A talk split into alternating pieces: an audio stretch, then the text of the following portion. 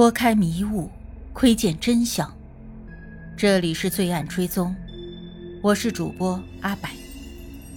凶案或许离奇残忍，但作案的动机往往代表了人性的欲望。追踪真实罪恶，重返凶案现场。让我们开始今天的案件吧。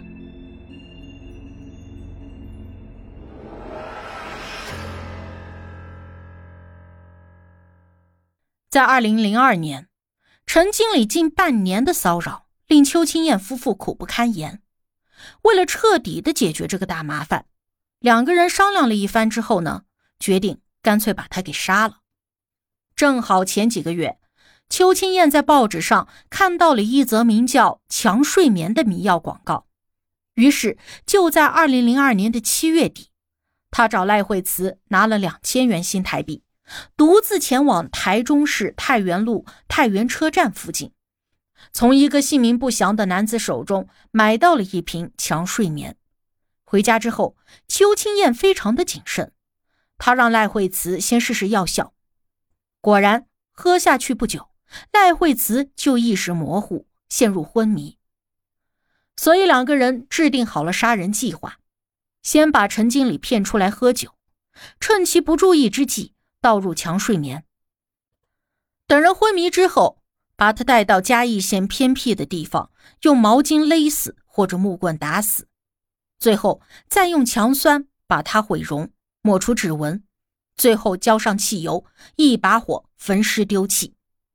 到了八月二日，两个人决定动手。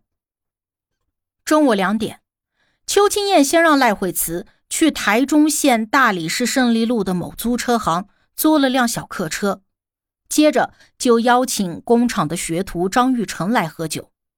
案发时，张玉成刚好十七岁，他原来是在陈经理工厂里当学徒，后来被邱青燕挖走。随后呢，张玉成又打了电话给另一位学徒苏玉凯，让他也过来喝酒。案发的时候，苏玉凯也只有十六岁，他和张玉成一样。都是原来在陈经理工厂当学徒，后来被挖走的。张苏二人都到齐了之后呢，邱青燕就开门见山的表示想要教训一下陈经理，还谎称陈经理这个人呐非常的吝啬，当初自己提议给两人涨点学徒工资，对方一口就拒绝了，所以他希望两位小兄弟能够帮自己壮壮胆，也顺便报个仇。张苏二人年轻气盛，又加上喝了点酒，更不知道邱青燕是打算杀人焚尸的，当即也就答应了下来。于是邱青燕就让他们在工厂里继续喝酒，并且等待赖惠慈租车回来，而自己则带上了几瓶酒和强睡眠，外出寻找陈经理。到下午四点。邱青燕在阿水伯的住所里找到了陈经理，他先是答应给三个孩子抚养费，又借口要回嘉义找双方的父母谈论一下两人的感情问题为由，约陈经理一个小时之后在阿水伯家旁边的三岔路口见面。到了傍晚五点左右，陈经理辞别了牌友，两人分别骑着机车来到了台中县太平市的一江桥下。原来啊，邱青燕称很久都没有和陈经理喝酒了，刚好身边带有几瓶酒，想趁此机会和他小酌几杯。也不知道当时的陈经理或许是想到了恋爱时的场景，稀里糊涂的就跟着邱青燕来到了桥下。晚上七点过后，几杯酒下肚的陈经理呢，已经有了一丝醉意。邱青燕则抓准了时机，偷偷的往他的酒杯里倒入了大量的强睡眠。不一会儿，陈经理就开始失去了意识。见状，邱青燕就用手机联系了在家等候消息的赖慧慈。半个小时以后，他驾驶着租来的小客车，和张玉成、苏玉凯来到了一江桥。而此时的陈经理已经是彻底的昏迷。邱青燕把他扶到了副驾驶之后，一行五人便赶回了五金厂，因为诸如毛巾、棍棒、汽油、塑胶袋以及毁容用的腐蚀性液体、片碱溶液等作案工具，都是邱青燕购买存放的。需要先回五金厂取这些物品之后才好动手。到了晚上九点整，一行人从五金厂出发，前往九十公里外的嘉义县竹崎乡桃源村。十点三十分抵达了一处偏僻的山坳后。邱青燕立刻就指示张苏二人分别抓着毛巾两头，在副驾驶里勒死了陈经理。谁知道陈经理出于本能，竟然在车里挣扎了起来。